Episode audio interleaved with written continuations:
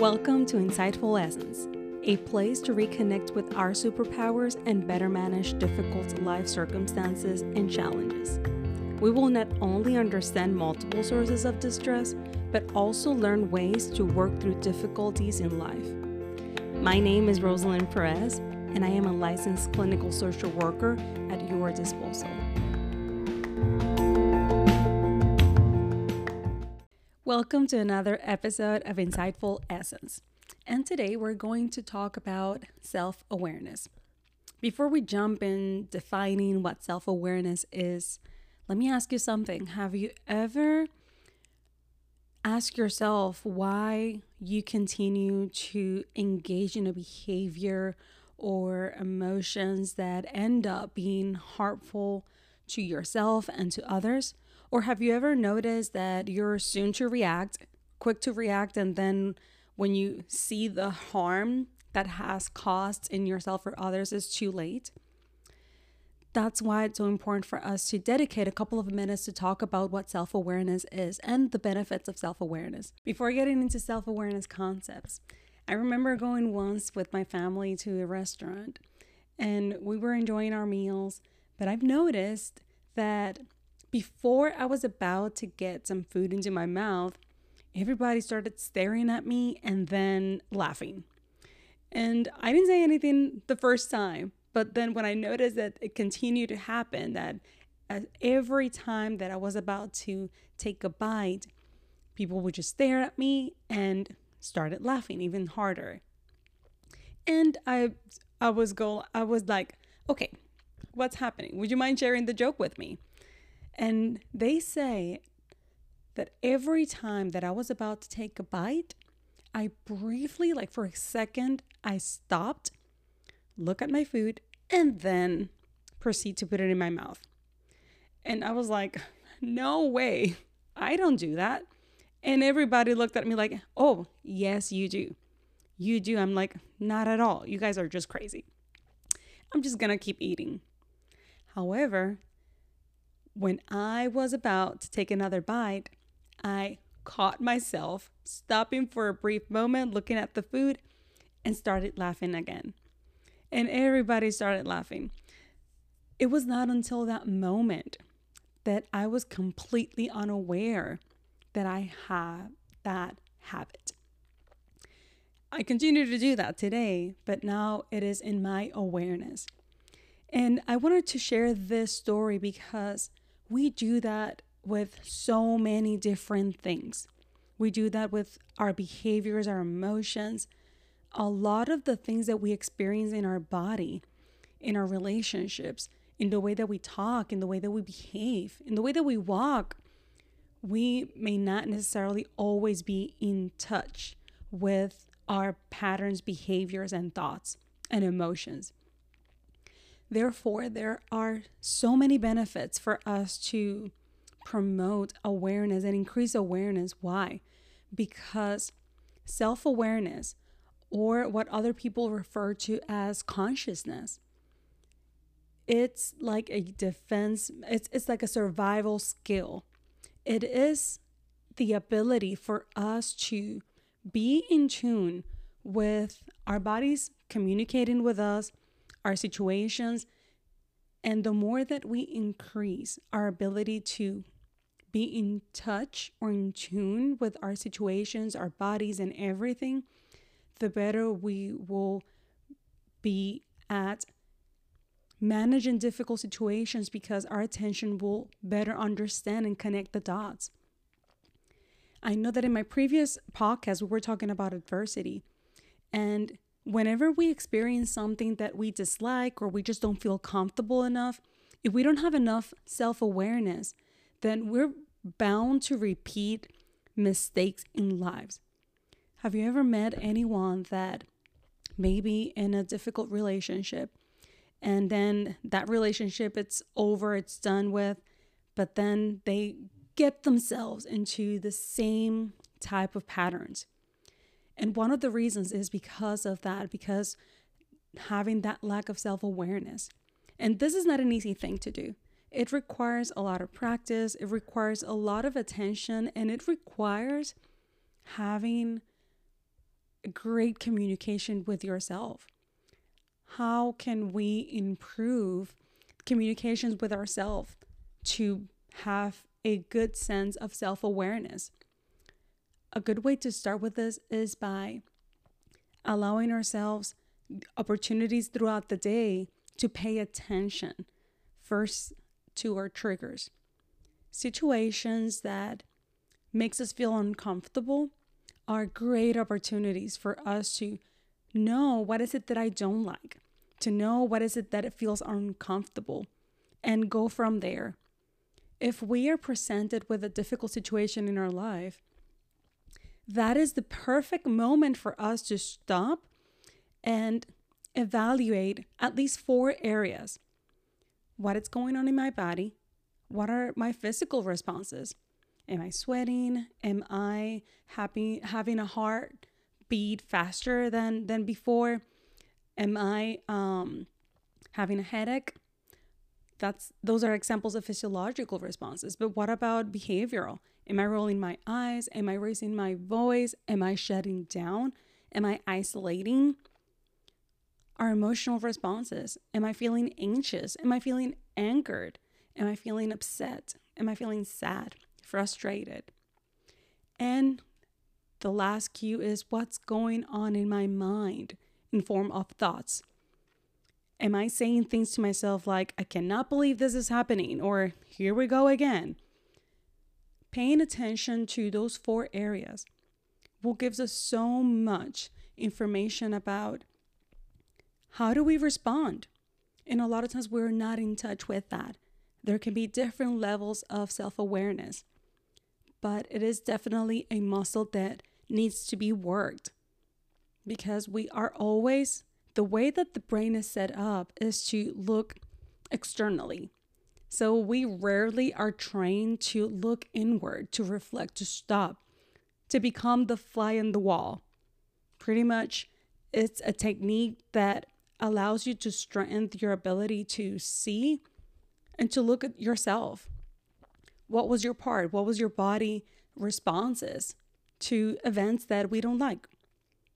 And this is something that needs to be fostered.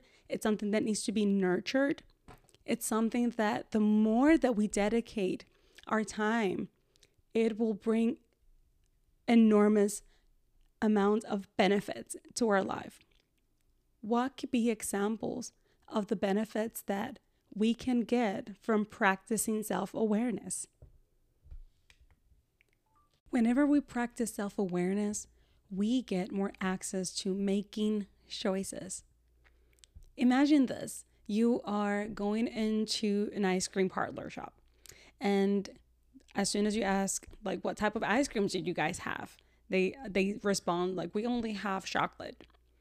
And if you love chocolate, that wouldn't be any problem. But if you don't like ice cream chocolate, then you will feel like, oh, well, well, then I will not be able to eat ice cream because I am not craving or I don't like chocolate. But what does it feel if you walked in into an ice cream parlor and they said, we have chocolate, we have vanilla, we have strawberry, and other flavors? It will feel that you have more choices. It will feel that you have the possibility and the availability to make a choice that will satisfy that need. And I know that whenever we experience difficult situations in life, it's not like if we're choosing for an ice cream flavor. But picture this if every time that someone says something about my family members, and I'm using this hypothetical example, and as soon as someone talks about a family member, it makes me feel very, very, very angry. And I just start to lash out and cuss and say negative words. And I just start be- misbehaving in the sense of being disrespectful because it's my automatic response. Through self awareness, it's not that we will never feel emotions or feel upset or feel offended or get thoughts like, how could this person be talking about my family members? It's not that we're not going to feel that. it's that we will be able to pick up and know that and observe that that's the reaction that I'm getting in my body through my mind, through my emotions, through my behaviors. And having that awareness and noticing that and picking up on that will allow you time for you to make a choice then and there. First by accepting that this is affecting me, this is bothering me. I don't I don't like how it makes me feel whenever someone talks bad about my family member. However, what can I do? I can perhaps avoid that person. I'm not saying that you have to, I'm just using that hypothetical example. I can avoid that person, or I can um, talk to that person. I can remove myself for a moment until I calm myself down and then come back and address the situation when I'm a little bit more in control. And this is just examples of how self awareness, whenever we engage in behaviors to strengthen that availability, to raise that awareness, can be helpful in our lives. Because if we wouldn't, if we didn't have the ability to become aware and to recognize and catch our triggers, then what will be the reason to have people in jail over having reactions and acting passionately, right? Because we do have the ability, we have the ability to work and to be in tune with ourselves because our bodies and our minds are always communicating with us. They're telling us what is it that we that it's bothering, that it's affecting, and what is it that we enjoy. Because it's not only through the emotions of anger or frustration or disappointment that our body communicates with us, but it also it, it's also through emotions that pleasure that causes happiness, joy. And we can actually even reap the benefits of self-awareness by getting better at knowing what is it that makes me happy? What is it that I, that I enjoy? I have seen so many clients in my practice come to me saying, I want to work towards feeling more happy, to feeling joy in life. However, I don't know. I don't know where to start because we get so disconnected from ourselves, from our minds, from our bodies that we dismissed or pass by or do not have the attention to capture and collect that information of the things that gives us joy in life. And it is through self-awareness that we can start doing better with that. Self-awareness is just one of the many tools. But it's a very powerful tool. It can become a superpower because it is only when we know that we have options and we can make decisions and we can make our own choices. Maya Angelou says, when we know better, we do better. And a lot of times, not to justify um, misbehaviors or, or actions of aggression ever, but it comes from that same perspective. People don't do better because they don't know better. And I truly believe in this, and it is very possible to get to become empowered in within these processes. How can we then improve our access and our self-awareness muscle? We have to look through our days and see opportunities for us to incorporate this practice. And we need only five minutes of our day to start off. Five minutes where we can observe our body, our minds, and not necessarily do anything, just observe. Asking those four questions that will grant us access to information about ourselves, such as how's my body feeling? Pay attention to your shoulders, your um, your chest, your back, just to see whether if you catch any tension. Try to just to breathe and scan your body, practicing body scan. When it comes to our emotional cues, ask yourself, What is my state of mind right now? How am I feeling? Am I feeling tired? Am I feeling um, as usual, no emotion? Or am I feeling joy? Or am I feeling frustrated? Also, taking the time to see if there are any behaviors. These, the behavior cues can be a little more difficult because a lot of times we don't observe ourselves. So, what could be a good practice? Perhaps asking someone that you trust and you know that truly cares about you if they see anything in you, like what are typical reactions or behaviors that they can observe, because this is the difference between the physiological and the behavioral cues. The behavioral cues are things that other people can observe. The physical, for example, if you have rapid heartbeat, then another person won't be able to notice that unless you let them know. But behavioral cues, we could benefit by asking people around us that we trust and that we know that truly care for us. What are behaviors that they notice in us whenever we are upset, whenever we are sad, whenever we're happy? That way we can raise awareness around what are the typical behaviors that I tend to do. And last but not least, what's going through my mind? What is my com- what's the conversation that I am having with myself? What is it that I am telling myself? the conversations that we have with ourselves are one of the most powerful things that influence our mood.